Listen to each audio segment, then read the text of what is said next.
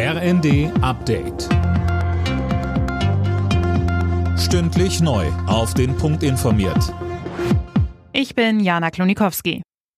Die Lufthansa hat die erneute Streikankündigung von Verdi als unverhältnismäßig kritisiert. Die Gewerkschaft ruft die Lufthansa-Bodenbeschäftigten an mehreren Flughäfen ab Dienstag früh für gut einen Tag zum Warnstreik auf.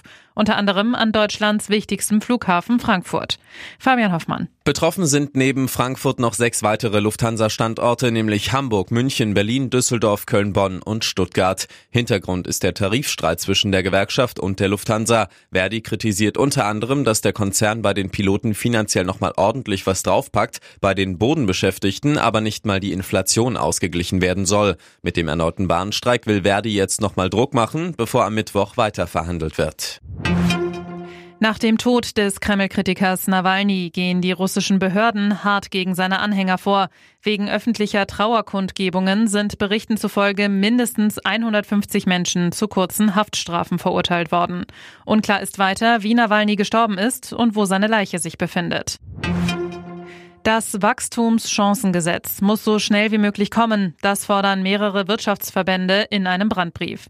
Mit dem Gesetz sollen die Unternehmen entlastet werden. Einige Länderchefs stellen sich im Bundesrat aber noch quer. Die Union will aber zustimmen, wenn der Bund die Kürzungen bei den Agrardieselsubventionen doch noch ganz zurücknimmt.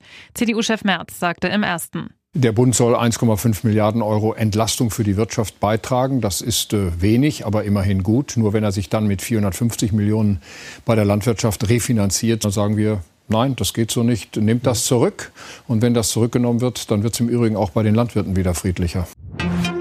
Und zum Fußball. Im Rennen um die Meisterschaft hat der FC Bayern den nächsten Rückschlag kassiert. Das Bundesliga-Duell beim VfL Bochum haben die Münchner mit 2:3 verloren. Auf Spitzenreiter Leverkusen sind es nun schon 8 Punkte Rückstand.